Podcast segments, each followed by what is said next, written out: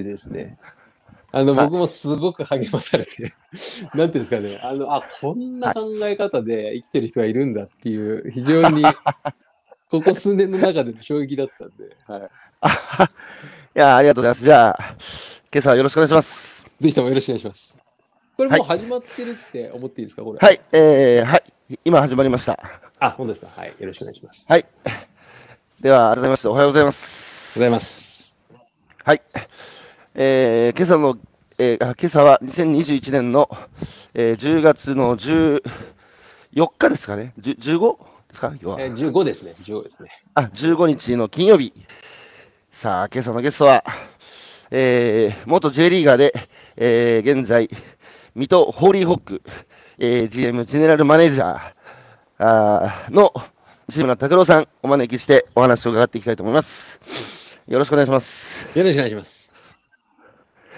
いや、でも確かに文章に書かれてたんですけど、はい。GM って、まあ、あの、マネーゲームでしたっけ？前、あの、えー、マネーボール。えー、マネーボールか。はいはい。えー主役を演じあ、ブラッド・ピットか、ブラッド・ピットが、あの時に僕も GM って知ったんですけど、普通の人 GM って確かに分かんないなと思って、それをちゃんと人事っていう言葉に置き換えてるところがすごいなと思ってですね、ありがとうございます。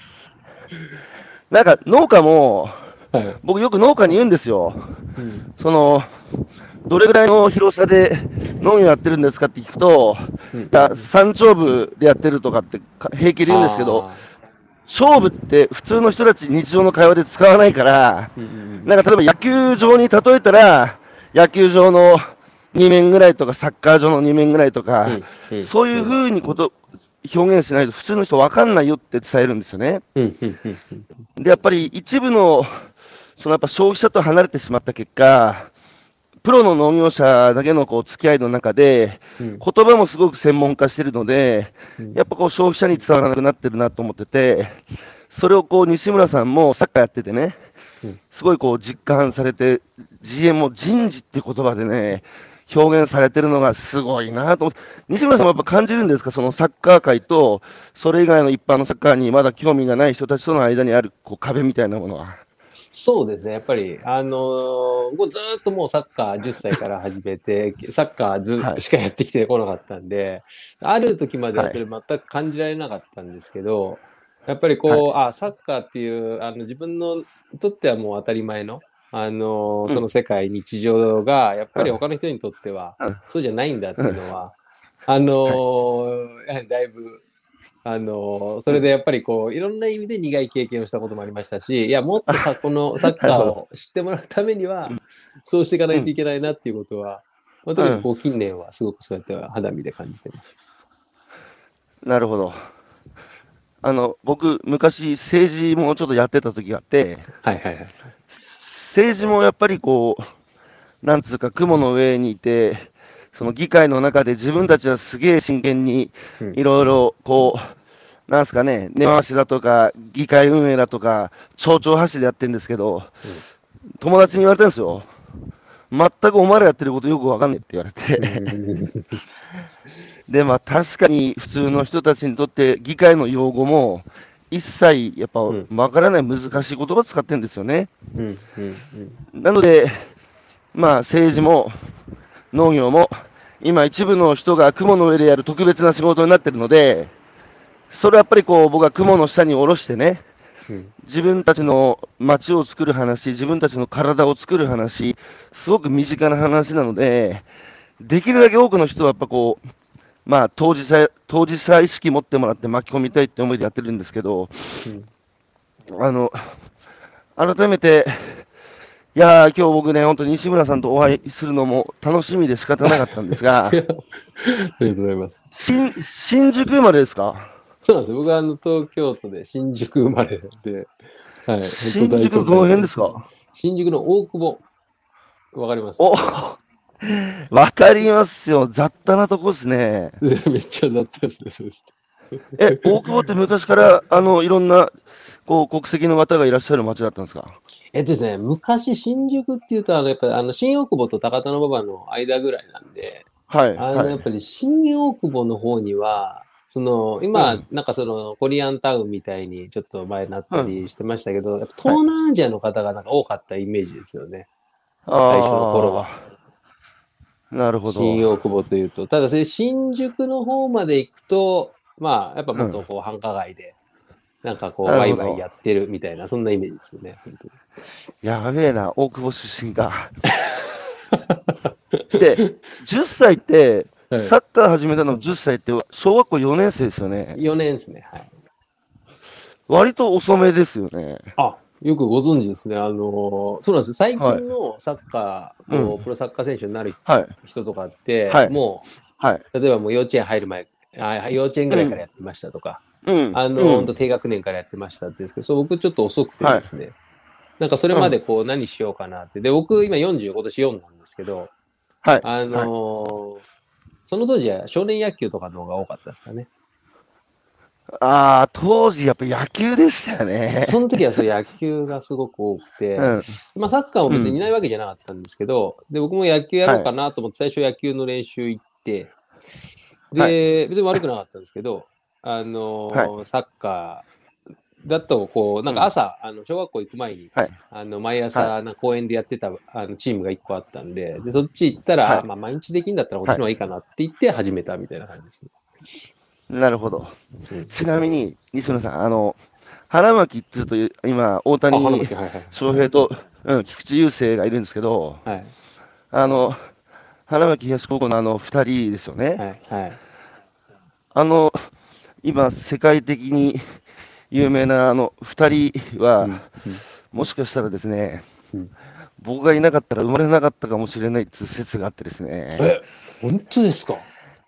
いや、あの二人と僕関わりがあるんですよ。僕ね、毎朝街に立って、はい。あのー朝7時から9時まで、あのー志一つ持って田舎に帰って、はい、はい、はい。何にもなかったんで、とにかく自分の思い伝えるしかないって街立ってたんですけど、彼らいつも朝ね、通るんですよ、僕の前を自転車で。そうするとね、彼ら本当に、えー、行行儀っつうか、もうちゃんとしてて、僕の前で自転車降りてね、帽子脱いで脱帽して、おはようございます、ご苦労様ですっつって通っていくんですよね。へえ。で、花花巻東高校の佐々木監督は、はい僕の1個下なんですけど、まあ、ある時飲み会で、いつもね朝のミーティングの時に僕の話してたらしいんですよ。へで、そこがどう関わってるかは、西村さんにお会いした時にね、ちょっとお伝えしますよ。え。ぜひぜひ知りたいですね。佐々木監督って現役、はい。現役時代全然こう、無名の選手だったんです、あの人。だけどやっぱり教育者として、監督として花開いて、岩手なんてね、あれですよ、西村さん、万年1回戦負けで、もう甲子園に出ただけでもうよかったと思った、思ってた、その岩手のチームが決勝までね、行くようになったっていうのはね、あの監督の手腕なんですよ。その辺の秘密はちょっと、今度お会いした時に。いやー、知りたいですね。知りたいですね。で、10歳からそのサッカーは始めて、うんほんで、もうすぐにサッカーにのめり込んだんですか？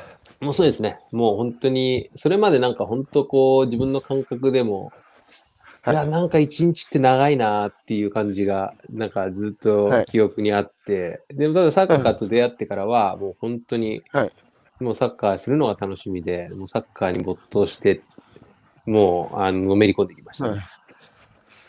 あの辺ってサッカーやるとこってあるんですか、大久保あたり。そうなんですよ。で、まさしくそれがちょっとこう、サッカーやった理由でもあったんですけど、うんまあ、近くの公園はがありまして、富山公園っていうんですけど、はい。で、はい。そこのとこにこう、ちょっとした広場がありまして、うん。で、昔はなんかこう、なんか芝生が伸びていかないように、こう、なんていうんですかね、あなんか緑色の、あのー、えープラスチックのなんかこう、ガジガジのやつがこう、あの、詰まってるようなとこだったんですけど、まあそこでずっと最初サッカー、えー始めて、で、それが小学校、あの、行く前の6時から7時ぐらい、大体毎日やってるんですよね。で、6そこで朝6時から？朝6時からです。おお、そうなんです。朝練なんですよ。すげえ。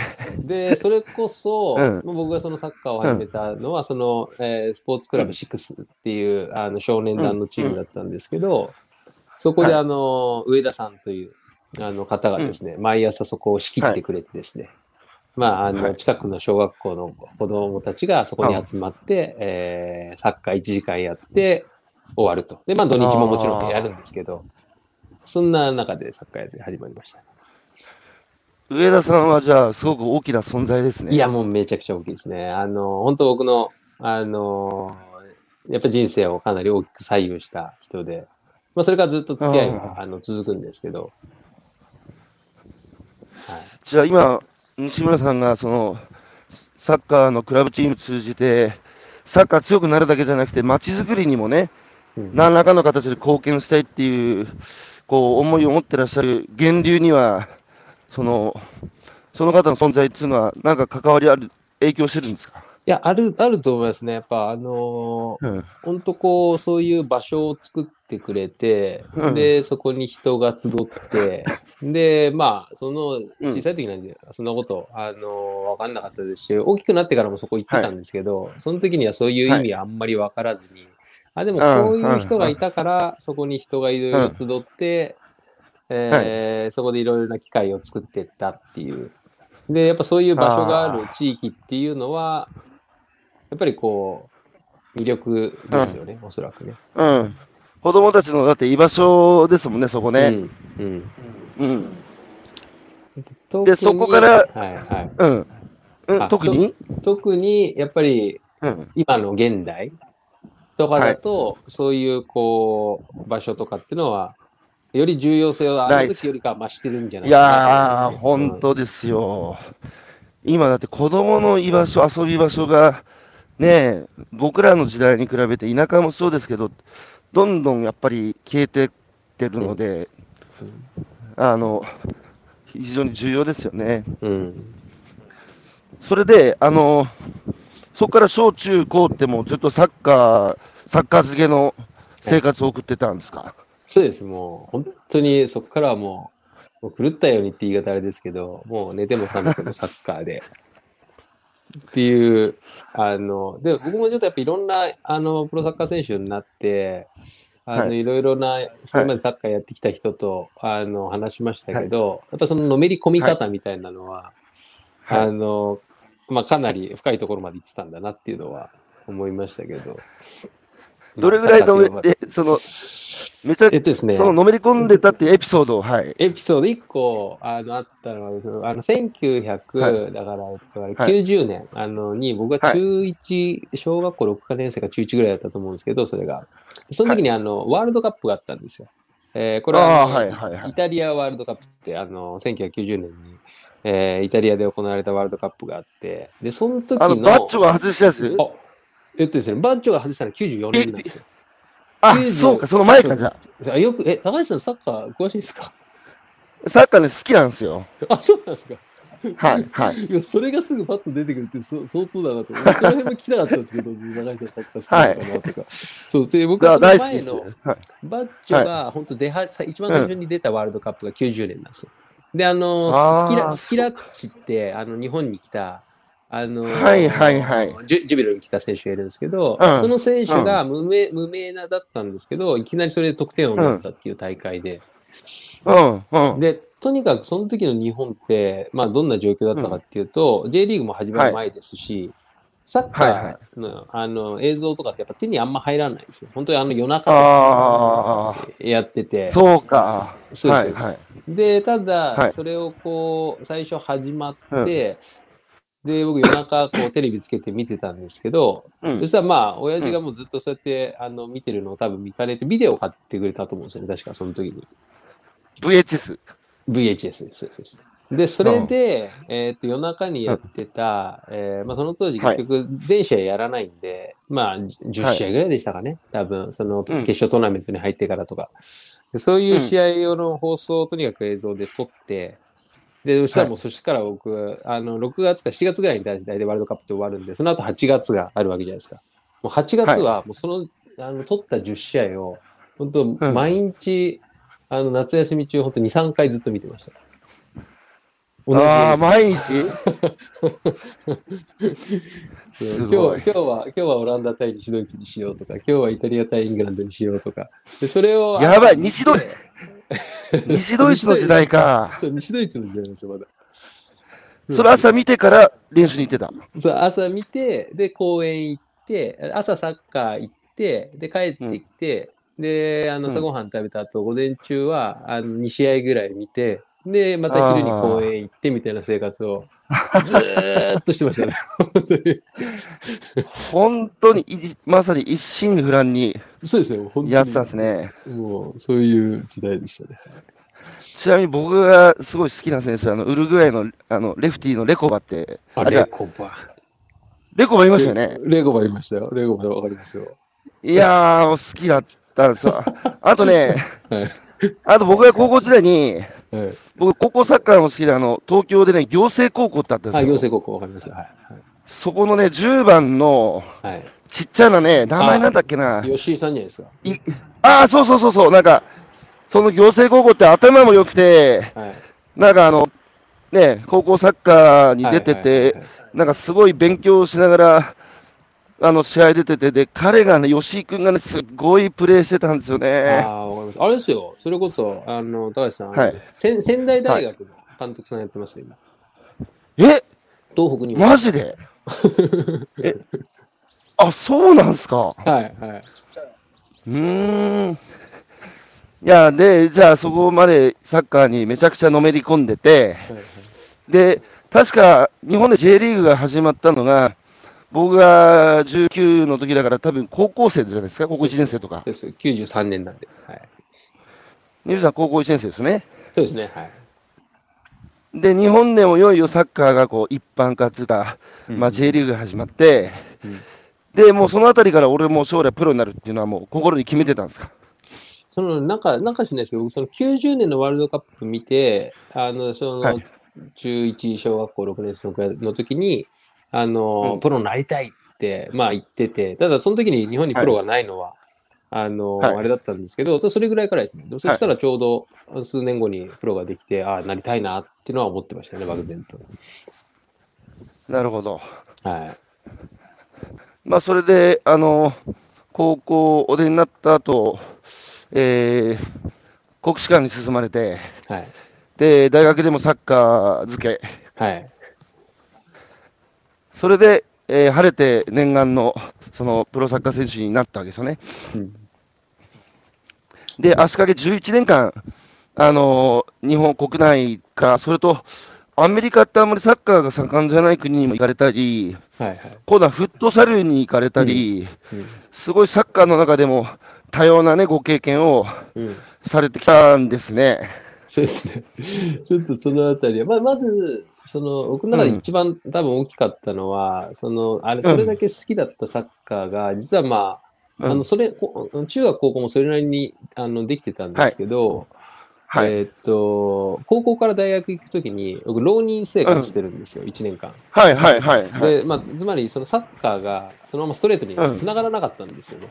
うん、うん、うん。で、それまで好きだったサッカーが、うわ、終わっちゃったっていう感覚が、まあ、その当然浪人の時にはあって、で、たまたままた、あの、大学に、あの、スポーツ推薦というか、あの、はい。国士舘大学に入れたんで、つながったんですけど、やっぱその、はサッカーを失った1年間っていうのは僕の中では結構大きくて、あ、浪人だって、そうか、サッカーやる機会がないのか。そうなんですよ。あの、普通はもう、プロになるような選手って、あの、もう、高校から卒業して即プロになるか、そうか大大学をもう、そうか引く手あまたで、推薦で行くのが、大体普通なんで、なるほど。そうなんですよね。じゃあ、その1年間のブランクが、はい。に西村さんにとっては大きかったえすごい大きかったですね。ですね。はいよく腐らずに気持ち維持しましたね。あでもそれ、そこでむしろ、本当にこう、あ、うん僕にとってサッカーって本当にこんな大事だというか、生活の、あのー本当真ん中にあったんだっていうのは思って、で、で国士舘大学行ってからは、もっとやるようになりましたね、本当に。いや、そうか、じゃあ、好きな人を失って初めてその人の、その価値っつうか、どれだけ俺がこいつのことを好きだったかってこと気づいて、うんうん。で、その人を1年後に取り戻してからは、さらにのめり込んだ。と。そうですね、そんな感じですね。はい。いやー、でも当時19歳1年間辛かったでしょうね、みんな、周りがストレートで高校からそのままね、サッカー、大学なり、プロなりうん、やってる時に、プレーすらできないんでしょ？そうですね、プレイする場所も、あの、本当だから草サッカーとかやってました。その時は。うんちなみに、なるほど。僕もあの1年浪人してあの大学入ったんですけど、はいはいはい。あの田舎僕は田舎出身で、18で上京してきたんですけど、はい。その日本中から集まってきてて、あのみんながね、で、やっぱ休みの日やるっつうと、もう寮の隣にあった学校の校庭でサッカーするんですよ。うーん。うん。サッカーしてましたよ。であ、、本当ですか？やっぱ、そうそうそうそう。スポーツっていいですよね。サッカーですごく仲良くなったんですよ。僕も田舎もんで、なんつうか、結構引っ込み思案だったんですけど、当時、サッカーと共通言語で、やっぱすぐ仲良くなりましたよね。いや、これ本当に僕もスポーツのいいところだなって、本当思います、うん。外国行ったってそうでしょ。サッカーボール一つ持ってサッカー好きな人たちが集まってくれば、もう言語の壁を一気に越えていく、スポーツのすごいところですよね。いや、もう本当でしたね。僕もアメリカ行った時に、別にそんな英語が はいめっちゃ喋れたわけじゃないですけど、でももうはい本当にいろんな国籍の人と草サッカーやりながら、あのーはいコンディション整えてはいろんなチーム受けに行ってみたいなことやってたんで、あでもサッカーって本当すごいなと思いましたね。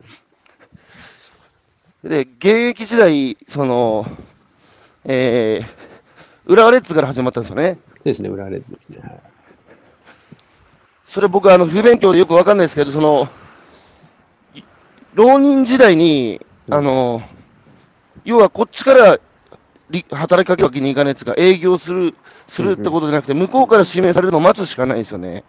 基本的にはそうですね。基本的には、もうやっぱりうん。スカウトから、まあ今僕もその逆の立場になってますけど、あはい。の選手いいなって言って声かけてもらってなるっていうのが、やっぱりまあいあの一般的だったんですけど、ただまあそのはい。当時、国国士舘大学に僕もいて、うん。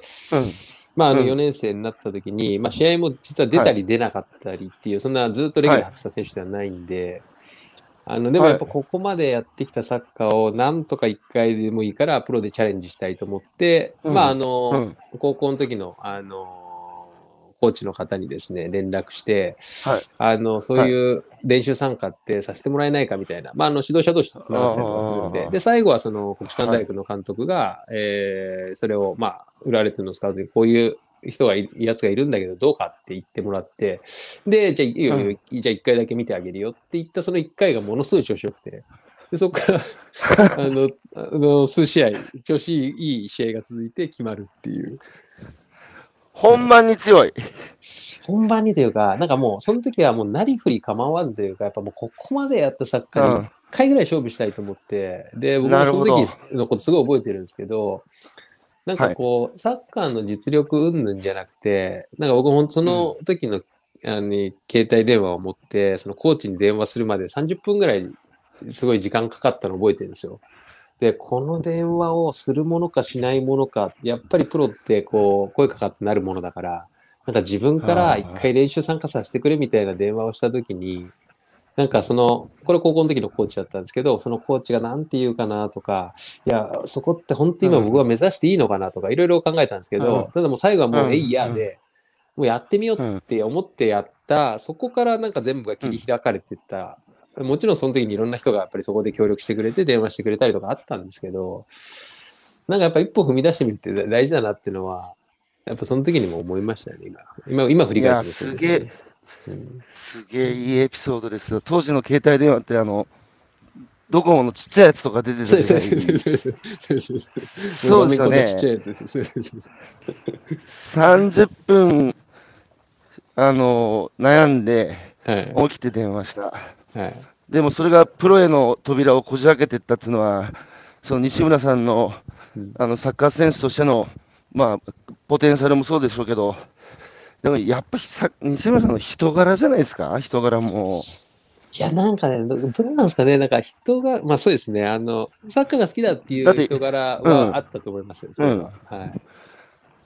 でもやっぱり人間的にダメなやつだったら、そいつのために動かじゃない動かないじゃないですか、上の人は。そうですね。それは、なんか僕も最近、プロサッカー選手たちを相手に、やっぱり、こうだよ、うんああだよって、あの、やっぱ頑張って成功してほしいんで言うんですけど、まあ結局はい人のたす助けなしには何も前に進まないんで、うんだ本当にこう、こいつだったらって思ってもらえるような、あの、うんそういう、あの、自分でえー毎日あるかどうかってところはすごい重要だなって思いましたし。なるほどはい。それで、あの、ハレさんもプロになって、うんで、どうですか、やっぱり、プロサッカー選手になると、もう、それこそレベルがまた、うん。何段も上がるわけじゃないですか。はい。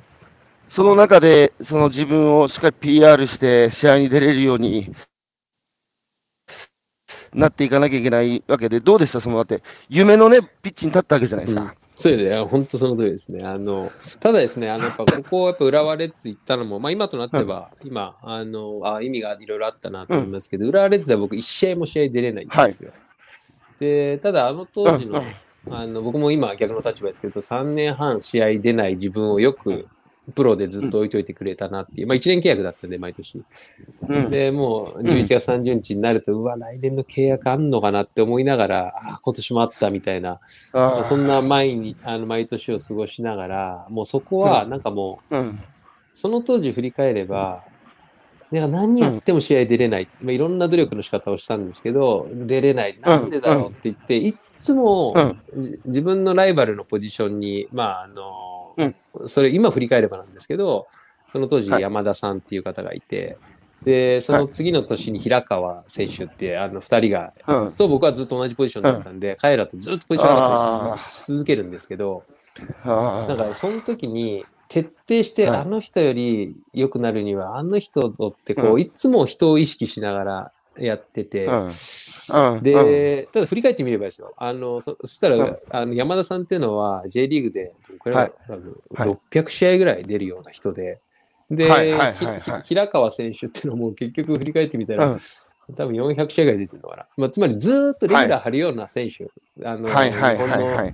一番こうすごいようなチームで、レギュラー張るような選手と僕はポジション争いをずっとしてたんで、まあ単純にただそ相対的にやっぱり勝てなかったんだなっていうことは後から気づいて、うん。うん。で途中、途中からですね、もうあの人と比べるのやめたと思って、もう自分らしく、あのー選手を目指そうって、なんかレッツの3年目ぐらいから切り替えて、まあずっとやってたんですよね。もう比べててももうかなかなわない。で、その時はそうは思わなかったですけど、なんかもう苦しんで苦しんで人と比べて、比べ続けてだダメだったってことになんか打ちひしがれて、なんかじゃあ俺って何なんだろうとか、自分らしいうんプレーって何だろうとか、自分の存在意義なんだろうみたいなのは、もう、うん浦和レッズの3年半はずーっとそこと向き合い続けた感じだったなっていうのは、なんか今振りいや返るとじゃあ。その3年ってめちゃくちゃ西村さんの人生の中で肥やしっつうか、大きな3年ですね。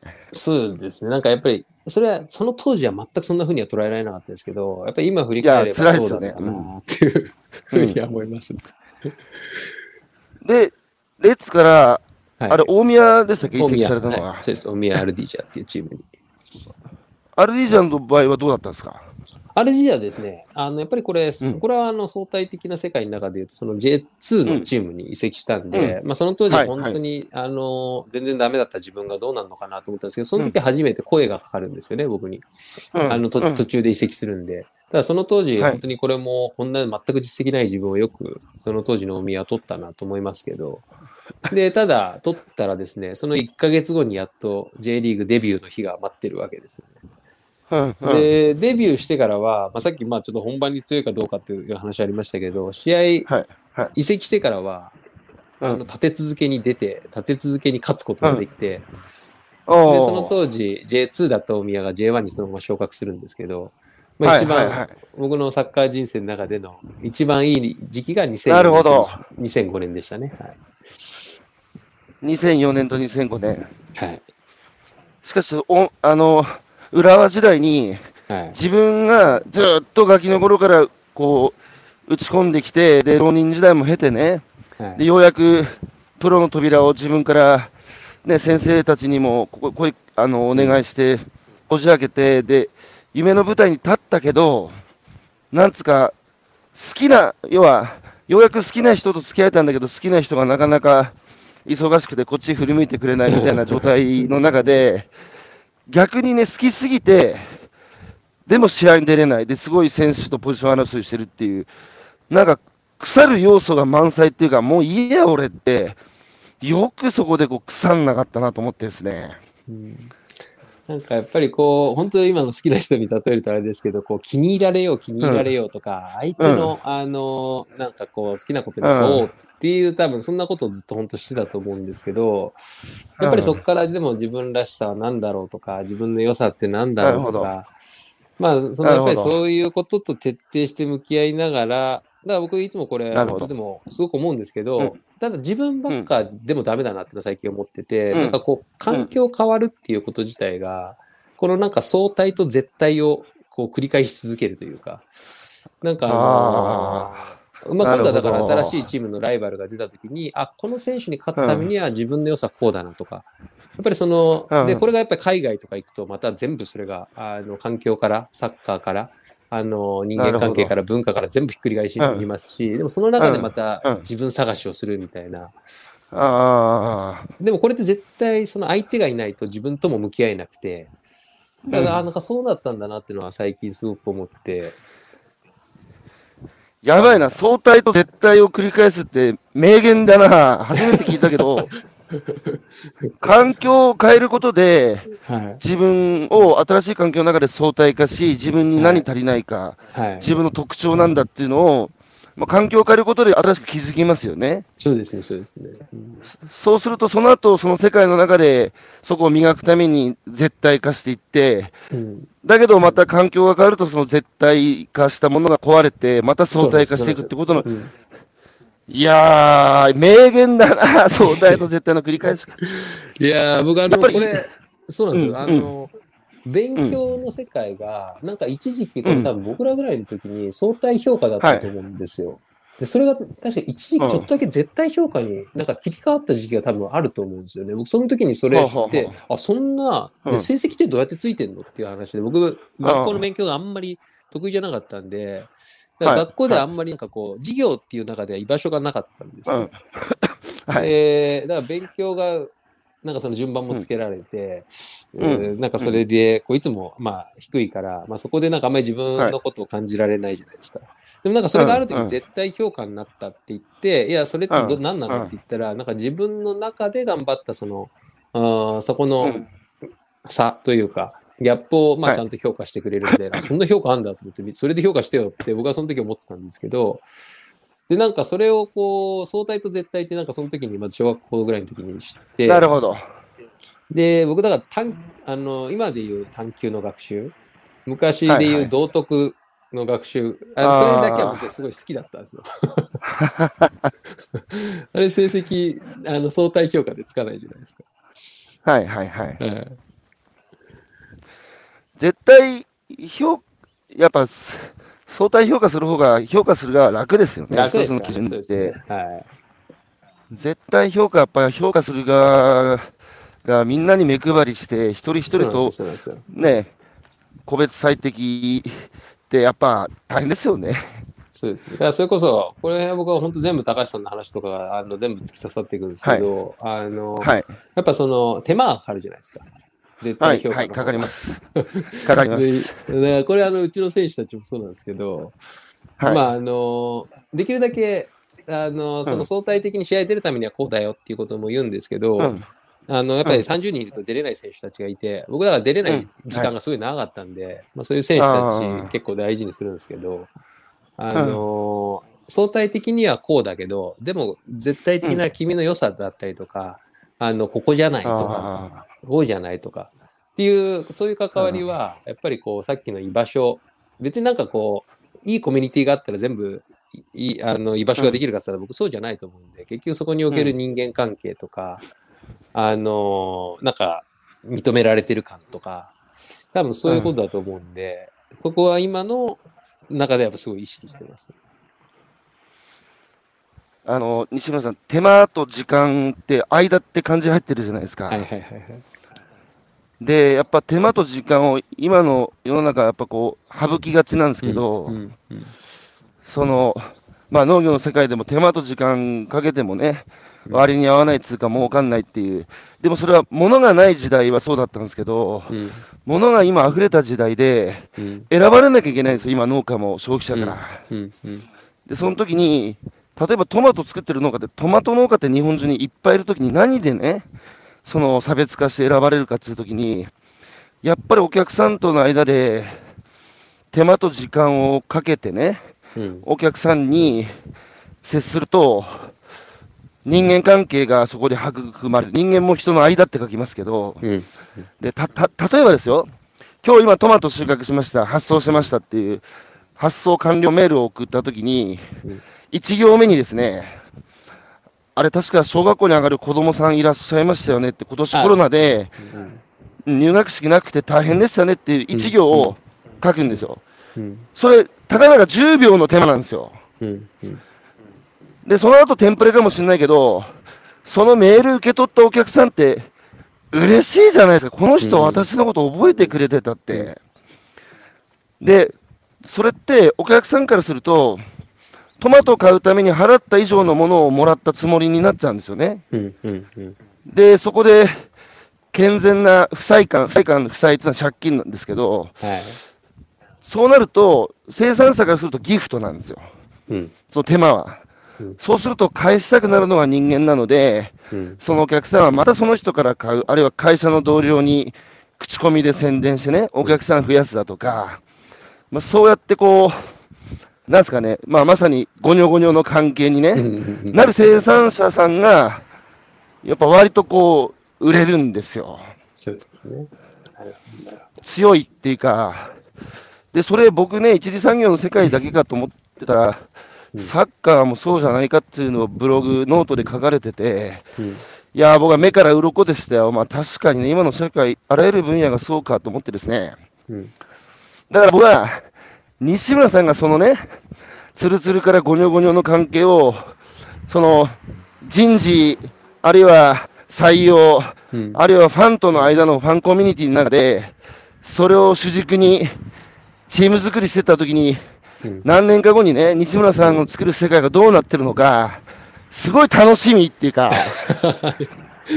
ありがとうございます。なるほど。そうですよね。いや、僕、本当、この間のところの話とか、すいません、あの、はい。一方的にしか僕、高橋さん、今まで知らなかったですけど、あの、いやいやいいんですめはいめちゃくちゃ YouTube 見たりとか、僕、あの、あの時の、あの、はい何でしたっけ、えっと、コンパクトのライフとかでも、一番、はい僕、はいえっと6、6期のアーカイブでやったんですよ。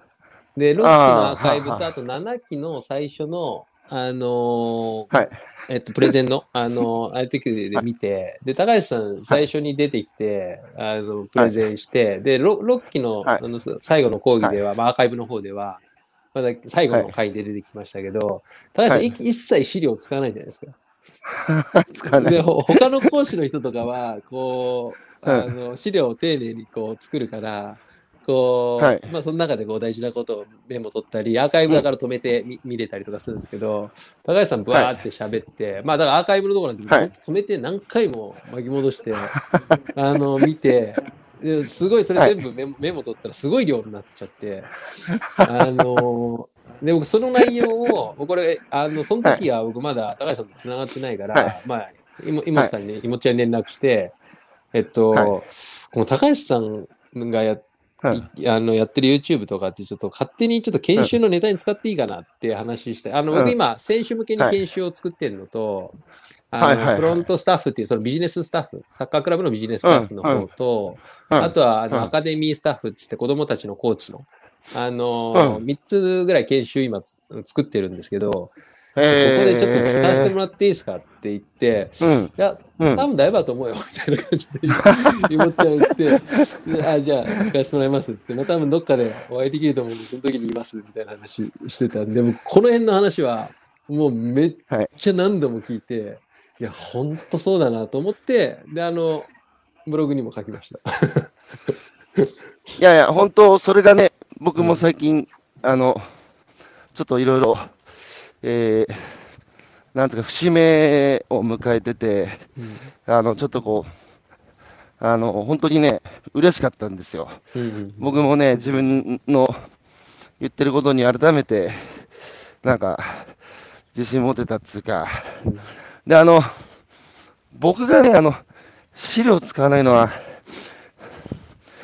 資料を使って、スライドを使ってプレゼンしたら、うん。説明になるじゃないですか。うんうんうんで、だったらそれ、もう送って読んでください以上なので、やっぱ僕は説明したくないんですよ、そのうん言霊っつうか、その人の心に届く言葉を、うん。まあなんかもう寝られたら俺の負けだと思って、いつもリアルの公演もうん。90分とかでいろんなとこ行って喋るとき、僕、裸足になってスライドを使わずに90分喋るんですよ。で、そうすると、なんかこう、旅行じゃなくて旅のような公演になるっていうか、どこにたどり着くか分かんないんですよ。はいはいはいはい。で、あらかじめ資料使って着地点も決めてると、それ以上、まあ安定してますよ。必うず、んうんね、あの、オーディエンスが求めるものをちゃんと提供するっていうので、あの、安定した着地点になるんですけど、うんうん。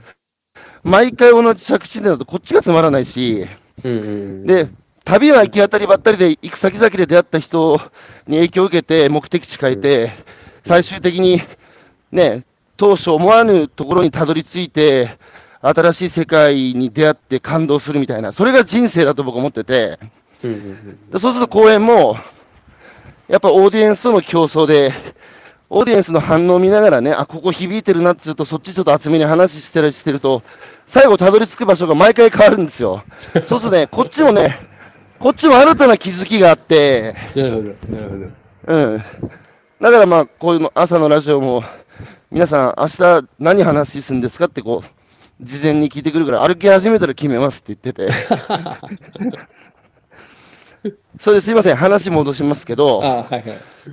うん、それで、アメリカのリーグとか、あとはフットサルとか、なんつうか、こう、それもすごいなと思って、それはさっきの相対絶対化の、やっぱり話で言うと、とにかく新しい環境に身を置いて自分を相対化する機会を自ら作りに行ったってことですか？そうですね。なんか、その時、あの、アメリカに行くのは、まあ、僕 J1 のその時、まあ、大宮にいて、まあ、クビになったら、どっか下の J2 のチームとか、あの、うん。その当時 J3 はまだなかったんで、あの、うん。J2 のチームどっから来るかなと思ってたら、まあ、あの、あん来なかったんですよね、オファーが。で、どうしようかなと思って、JFL のチームからは、あの、オファーが最後あったんですけど、はい。まあ、そうであれば、もう、あのーまあ、たまたま僕の、あの高校の時の友人がアメリカで、うん。あのアマチュアのチームでサッカーやってたんで、はい。あのプロプロか3部でやってたんで、で僕の中でももう J リーグが J2 がなかったらもう一回ちょっと外出てみようって、その時にはもう腹くくってて、まあ、ちょうん。ちょうど結婚したタイミングとかだったんで、あのーはいはいはいはいちょっといろいろ迷いもあったんですけど、まあでもこれはもう一回行ってみようと思って、で、結局はい。アメリカからオファーが来て行ったっていうよりかは、アメリカにチームを探しに行ったって感じなんですよね。うん、うん、うん。で、何チームか受けてたら、まあ、いろいろそこでももう本当に、あの、紆余曲折あって、最終的に一つのチームにたどり着くんですけど、うん。もう自分の中ではもう、日本じゃないところで、ここまで来たらやってみようっていうふうには、その時にはもう思ってましたね。で、まあも30ぐらい過ぎてましたし、はい。奥さんも連れてったんですか？えっと、最初のチーム探しでは自分一人で行って、うん。うんで、チームが決まってから奥さん呼びましたね。なるほど。はい、それで、まあ、アメリカ、ちょっと、時間も限られてるので、アメリカ、はその後このフットサルと同じサッカーでも、はい、ルールが違う、人数が違うところに身を置いて、あ、そうですね。で、最終的にその、現役をね、引退するって自分で決断されたうん。最大の要因っていうのは何だったんですか？なかなか勇気のいることじゃないですか、辞めるっていうのは。ただですね、僕、うん。これまあ、僕はそことの戦いでもあったんですけど、やっぱり2000ね、これ今思えば7年以降とか、最後の3シーズンぐらいは、もうずーっと痛みを抱えながら、まあ、ある、あの怪我が治んない。怪我、怪我？そうなんですよ、怪我です、ね。ああの、まあ、足首のね、怪我ですか？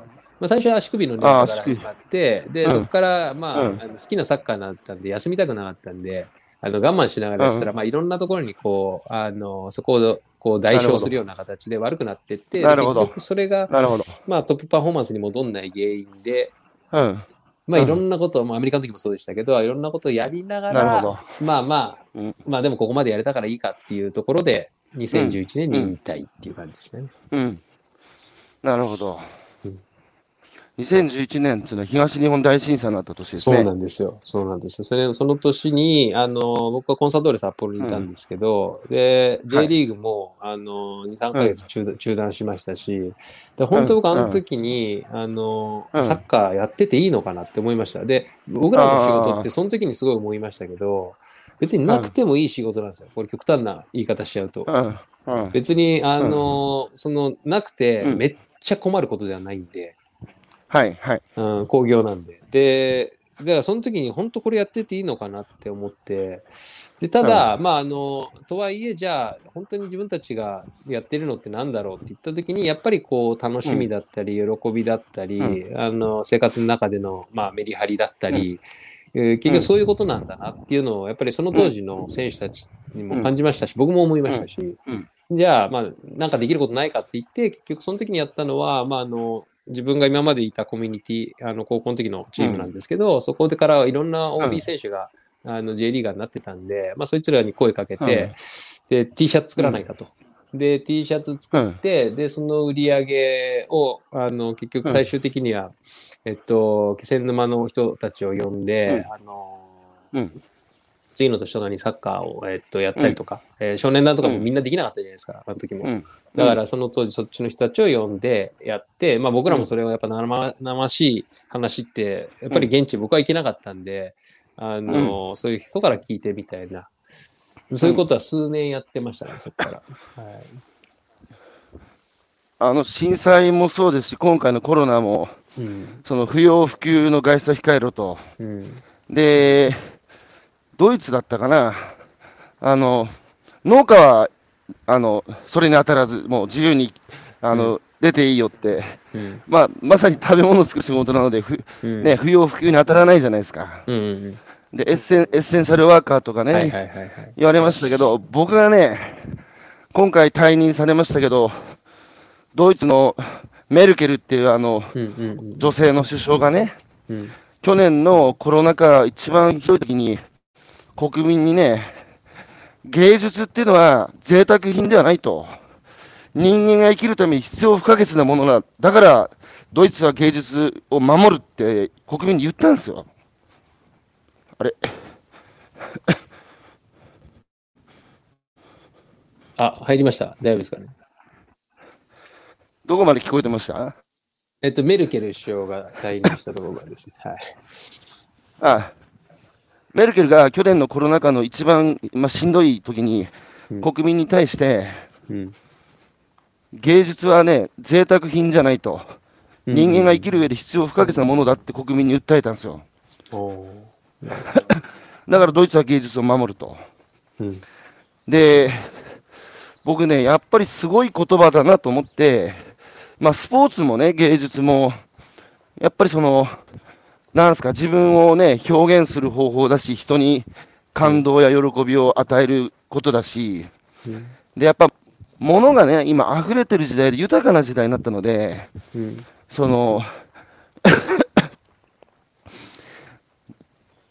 なんつうかこう、芸術とかスポーツがね、不要不急で、そんな時にそのこと言ってる場合じゃない、じゃなくて、僕、本当に気持ちすごいわかるんですけど、うん。だけどあの、メルケルの芸術、まあ、スポーツと言い換えてもいいと思うんですけど、うん。人間が生きていくために必要不可欠だって言い切った。で、うんこれからやっぱりその環境負荷がね、これだけ叫ばれていって持続可能な社会って言ったときに、スポーツとか芸術とか社交とか、その、あんまりこう、し無駄なね、あの環境の破壊や資源の収奪を伴わずに、人々が幸せになれる方法だと思うんですよ。うん。そうか、そう考えたときに、その、なんですか、もっとこう、雲の上から降りなきゃいけないと思ってて、スポーツも。スポーツも、アートも、うん。一次産業も、今、一部の人が雲の上でやってる特別な仕事になってて、うん。でそれを僕らはただ見てるだけお金払ってっていう。うん。そうじゃなくて、もっと民主化しなきゃいけないと思うんですよ。うん。で、あの、柔道が、ね、日本初なのに、今、フランスに渡って、柔道人口はもう日本を超えてフランスの方が多いって。で、その理由として、日本は金メダル目指すだけの柔道になってしまった。なるほど。だけどフランスは、やっぱフランスは柔道のね、道、柔道を通じて人生にどういう学びを得るのかっていう、ちゃんとその原点をね、踏まえてやってるので、競技人口が増えていくらしいんですよ。なるほど。ええそうそう考えると、やっぱ、サッカーももちろん勝たなきゃいけないけど、西村さんがサッカー通じてね、街づくりにも関わっていくっていう、その、なんかサッカーを通じて得たものを社会に還元していくって、そう素晴らしいなと思ってですね。うん。で、指導者になってからの話なんですけど、う。はい。その西村さんが、やっぱ自分の現役時代通じて得たものも含めて、今ね、その、おやりになろうとしてるそのサッカーを通じて、うん。その、やっぱ、サッカーしてるだけじゃねえと、うん。あの、地域に必要とされて、地域の課題も一緒に解決していくようなチームになりたいと思ったのはなんでですか？いやー、まあこれはですね、まあいろいろ本当あるんですけど、これあれですよね、はい。7時でピタッと終わっちゃうんですもんね。いや、あの、大丈夫です。もうちょっとだけはみ出ても大丈夫です。あ、そうですか。えっとですね、これ思ってたのが、まあ僕もそれまではもうそのサッカーをやりながら、まあ本当、うん。なんかこう、何につながるのかなみたいなことは、やっぱ途中からすごい考えるようになって、まあそれまで自分のやっぱり、そのうん技術を高めて、で、そのうん高まったもので、あの、チームが勝たして、で、喜んでもらうみたいな、うん。うんまあ、そうなれば喜ぶだろうな、みたいな、そんな感じだ、はいはいで、だから自分にすごく内側に、あの、自分にすごく集集中してたんですけど、はい。なんかあ、まあ、そういうところから、あの、一方でまあ、それで一部の本当人たちが喜んでくれたり、もう当然そうやって結果が J1 昇格とかってなった時にはすごく、えー熱狂してくれるんで、でもそれってやっぱ一部の人たちだなって思ったんですよね、サッカー好きな。うん。もしくはファンサポータ。でも、やっぱ今 J リーグが始まって、この辺は僕もすごい J リーグの方々と接するようになったりとか、まあリーグの方とか、協会の方とかとい。ろいろしてた時に、はい。い、やいや、まだ実はやっぱり J リーグって、えー30年ぐらいで、えーまだまだ知ってる人も、あの一部で、で、まあ一方でコアなファンっていうのは、もうどんどんどんどんあのうん。40代前半ぐらい、まあ今本当、うん。あの僕らぐらいの多分年齢だと思いますけど、そういう人たちがファンはい。でずっと居続けてるみたいな。で要は新しい新規開拓、全く、全くとは言わないですけど、やっぱりあんまりできてないんですよね。やっぱりそうした時に、やっぱサッカー知らない人たちに、やっぱりこのよ良さだったりとか、素晴らしさを伝えていかないといけないって思って、うん。で、その時にでもサッカー、みんなこう、競技力を高めようと思って、上手くなろうと思ってる人たちだったら、なんかこう、また伝えやすいかもしれないですけど、そうじゃない子たちもいるわけじゃないですか、小さい子供たちなんか。はい。はい。例えば別にそれは、はい。あのー年配の方でもそうだと思いますけど、でもその時にその勝った負けたとか、うん。そういうことだけじゃない、うん。あの価値を伝えないといけないなと思って、で、だからサッカー通して身につくってこういうものがあるよとか、例えばまあシンプルにコミュニケーション能力とか、僕はあと最近さ社会人基礎力ってあの経産省が掲げてるやつとかも結構好きでああいうの見てて、はい。あ、そうかって、あの、サッカー通して、あの、これ僕、うん。自分が引退した時はそうだったんですけど、あの、い、や、社会人としてどんなもの身についてんのみたいなこと言われた時に、うん。いや、まあ、コミュニケーション能力とか、まあ、あの、やる気ありますとか、体力ありますみたいな、なそんな感じだったんですけど、社会人基礎力の中に、その前に踏み出す、考え抜く、チームで働くみたいなのがあって、で、それを逆で言ったときに、あ、サッカー通してうん。前に踏み出す機会とか考え抜く機会とかチームで働く機会って結構あったなって思って、うん。で、あ、つまうん。りそういうことがサッカーやりながらも積み上がったんだって。で、それって多分、競技力が超高いところまで行ってなくても、そこが積み上がってる人って間違いなくいるはずで、だから例えばですけど、本当にこう、あの、どうやって上手くなろうかってことをすごく考えるようになりました、みたいなこと言ったら、それ考え抜く力の課題発見だね、みたいになるわけですよ。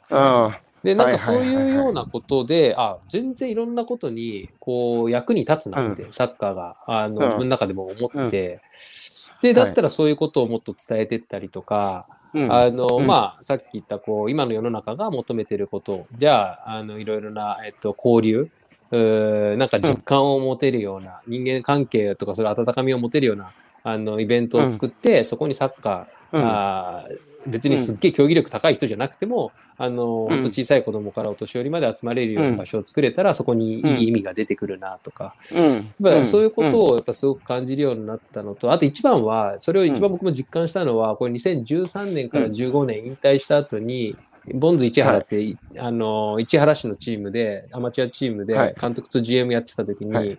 あの、青年会議所に入ったんですよ、僕。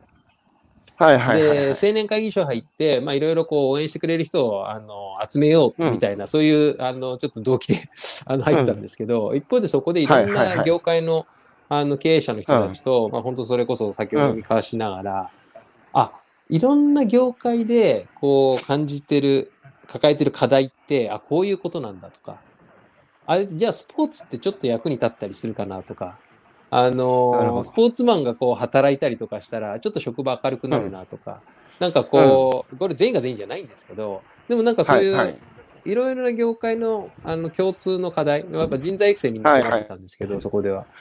あで、ーあとは自分の業界しか知らない。これみんな、はいはいはいまあ当たり前っちゃ当たり前なんですよね。でうも、ん。すごい僕もサッカーしか知らないっていうことが当時までコンプレックスでしたけど、そこで本当にいろいろ話す中で、あ、俺だけじゃないんだとか、つながったんですよね。でなんかやっぱ、うん。うん。あ、これは、今 J リーグクラブって全国で57あるんですけど、うん。あの、そんな拠点が各地域にあったら、これうん。なんか、あの人と人とのつながりが、あの、すごくできるなあ、これ、ボンズって、あの、その市原チームの、うん。ボンズって、ボンドっていうあの言葉から来てたチーム名だったんで、つなげるとか絆とか、まあ、あの当時、キーワードでもありましたけど、そういう意味合いでなってたんで、じゃあチームの成り立ちをそうするためにはみたいな形で、そんな活動をたくさんしてたんですよね。まあ、そういうことも今は多分影響あると思います。で、まあちょっと時間前なんで、なるほど。あれですけど、その農業とかっていうのは、やっぱりはい。今なくてはならない当然もので、うん。あの高橋さんもいろいろ言ってますけど、あの10年後に誰が、あのーはい。我々の食事を作るんだ、食材を作るんだっていう話してますけど、まあ本当にそうだなと思って、で、茨城は農業圏なんで、うん。やっはい。ぱりそこでやってる人たちも多い。でも困ってるというか、あの、どうしようって思ってる人たちも多い。じゃあ僕らそこに入っていったらどんなことになるんだろうっていうのは思ったのがきっかけで、じゃあこれやってみようって思って、あの、今年から 始まりました。なるほど。いやいやいや、素晴らしいですね。あの、今聞いてと思ったのが2つあって、1つは、はい。はい。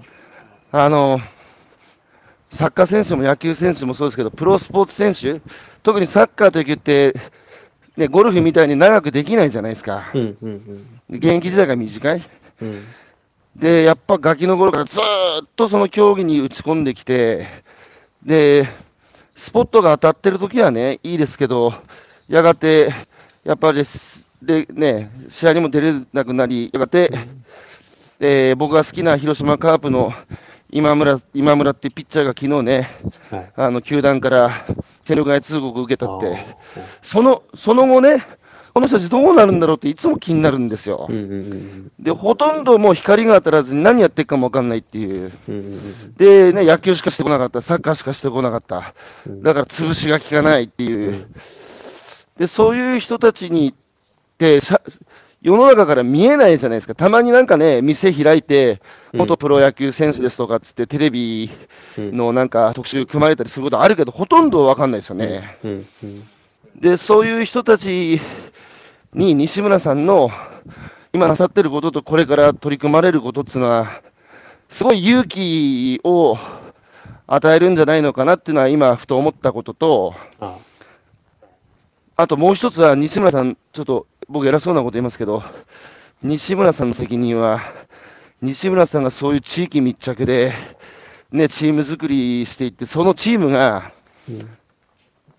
実際にサッカーでも結果出していったら、うん。これは社会の時代の希希望になるっていうか、うんうん光になると思うんですよ、そのサッカー至上主義でそんな地域活動してる暇あったら、練習の一つでもしてっていうチームにね、うんそうじゃない地域で汗かいてたチームが、あの、勝ってく。うんそれをね、僕は見てみた。あで、僕さっき、あの、今売れてる農家の話しましたけど。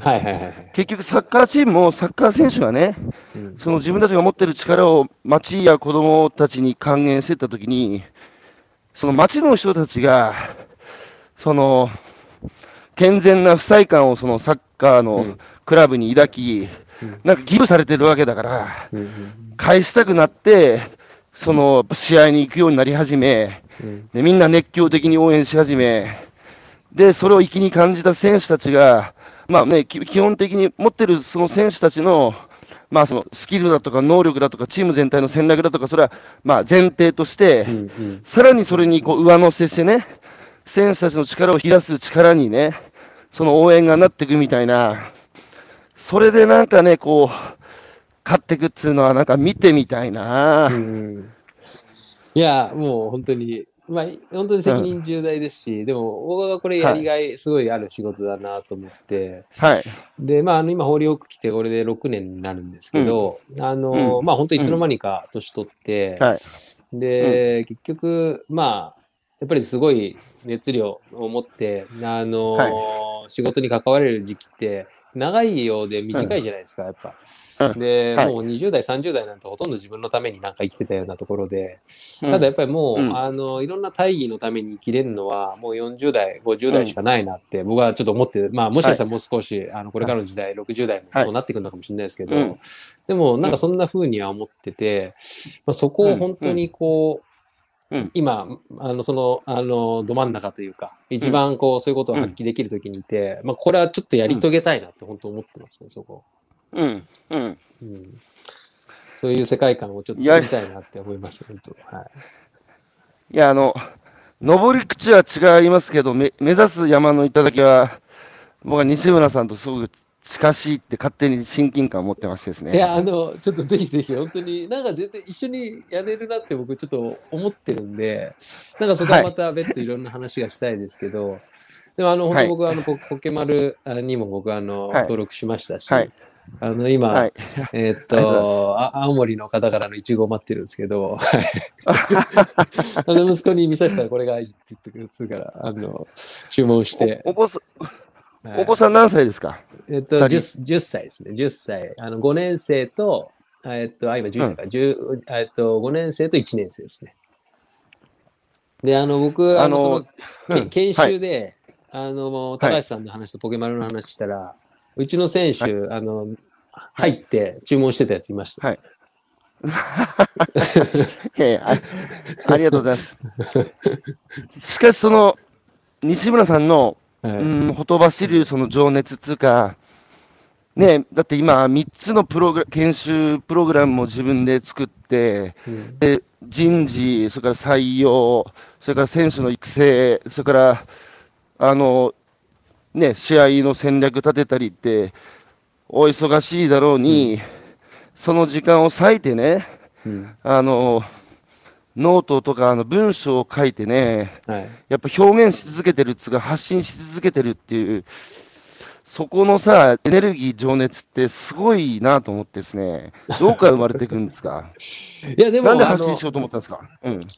書くことは、あの僕だ勉強だから全然昔ダメだったんですけど、なんか2005年の時に自分がブログを書くようになってから、なんかすごい整理されるというか、やっぱりだから自分と向き合う、ね。うん。そうです、向き合う時間になってて、で、やっぱりそこでどう自分ってどんな人間であろう、ありたいんだろうかとか、今やってることで何なんだろうみたいなところが、まあ、そことやっぱりしっかり向き合いながらやるっていうのが、まあなんか、いつの間にかこうなる習慣習慣化してて、なるほど。で、なのでなんか誰かのためっていうよりかは、もちろんこれは発信っていうのは、あのー自分だけじゃなくてこうやって、今の時代本当すごいなと思いますけど、こうやって人とつながったりとかもするわけじゃないですか。はいで今はもう、あのいろんな意味を感じてもやってますけれども、うん昔はやっぱり自分と向き合うツールでしたね。うん、うん。うんなるほど。いつか練習見に行っていいですか？ぜひ来てください。てか、あの、もし本当あれだったら、あの僕その研修を作ってるんで、でちょっと研修で登壇していただきたいですね。本当に。あ、西村さんから声かかったら行けますよ、僕あ、。本当ですか？行けますよ。本当ですか？ちょっはいとぜひぜひ。あの、茨城の、この前、あの、ホーリーホックでもスタジアムでマルシェやったんですけど、そこで、ああ、スタジアムでマルシェやってんの？スタジアムでマルシェやってます。で、うん。えっと、ポケマルにあの登録してる農家さんいたんで、うん。この前僕名刺もらって、お、マジか。はい。そうですか、そうですか。わかりました。じゃあ、はい、ちょっとね、これからぜひ、あの、絡ませてくださあ、ぜひぜひ。はい。い。やっぱりその共感の力、り、うんうんあの、西村さんがお作りになっているその、ホーリーホックが街づくりにも参画し、うんで、サッカーに興味なかった人も街づくりを通じて、ね、ホーリーホックの選手たちと出会い、サッカーを知り、スタジアムに行くようになり、その、やっぱりさ、ファンとのこう関係性が、試合って僕、やったことないから分かんないですけど、うん。選手の力量だけじゃなくて、そのやっぱファンたちの応援って、やっぱそのお強いチームってやっぱ大きいんですか？いや、めちゃくちゃやっぱりあります。これ別に大きいチームだけじゃなくて、やっぱりこう、うん何かけ、結果が出てくときで、これやっぱりそのチームだけの力だだけじゃなくて、うん。やっぱりこう街全体が醸し出す雰囲気とか、やっぱりスタジアムの中でその熱量とか、やっぱ思いって絶対何かを動かすときに、やっぱりその強さって、それでなんか不思議な、やっぱりこうゴールが生まれたりとか、まあこの前の日本代表のあのオーストラリア戦もそれを僕、そういう状態はいはいはい。に最後なったと思いますけど、うん。やっぱりその、うん。そこにある熱量とか思いとか、うん。あのそういうものって動かしますよね。で、やっぱそこの中のあの一体感を感じた人たちって、まあ当然それが水戸のあれだったら水戸ホーリーホックっていうう名前を通してその地域に対する思い入れがやっぱり強くなるだろうし、はい。そこは間違いなくありますね。いや、だからそこですよ。ごもう、水戸ホーリーホックは、あの、J のチームの中で最も地域住民とゴニョゴニョしてて、で、その共感力がね、あの、水戸ホーリーホックに、その、力を与えて勝ち、快進撃をして勝勝ち抜いていくっていう、それをちょっと楽しみにしてますわ。あ そうですね。頑張ります。はい。なので、何かあったら声かけてください。あ、ぜひぜひ、あの、ちょっといもっちゃんの方とも、はいあの、いろいはろ、その、地域創生のところだったりとかの取り組み、一緒にこれからやることになると思うんで、はい、はい。あの、間違いなくちょっとこう、そのところで、農業のところも主軸になってくると思いますし、うん、ぜひいろんな連携を図らせてもらえたらと思います。普段水戸に住んでんですか？普段、普段水戸にいます。あ西村さん、お酒は飲まれる方ですか？お酒もそうですね、飲みますね。はいなるほど。まあ、そのうちちょっと遊び行きますわ。あの、東京にもちょこちょこ、あの、やっぱ行くんで、ああの仕事から。もし東京とか行く時あったら、あの、この日行くよみたいなの言ってくれたら、全然東京まで近いんで。わはかい。はい。わかりました。はい。はい。あの、皆さん、たくさんコメントを、えーいただいてありがとうございます。えー大義のために生きる。えー相対化と絶対化の話に皆さん結構やっぱ反応してますね。なるほど、なるほど。うん。自分もいろんな仕事、化学工場、ソニー、介護、派遣、えー手作り太陽光発電、介護施設、えーいろんな仕事をしてきたけれども、相対と絶対で無駄なことがなかったっていうことがよく分かったっていう話とかですね。はい。ありがとうございます。ということで、えー少し伸びてしまいましたが、今朝のゲストは、えー、水戸ホーリーホック、えージェネラルマネージャーの、えー西村さん、西村拓郎さん、お招きしてお話を伺ってきました。いやー、西村さんとつながってよかったです、僕は今いやー、僕も嬉しいです、本当に。日。やってやりましょうよ。そうですね、本当に、本当になんか今そんな気持ちなんで、ぜひぜひ、はいよろしくお願いします。はい。じゃあ、今後ともよろしくお願いします。はい、ありがとうございました。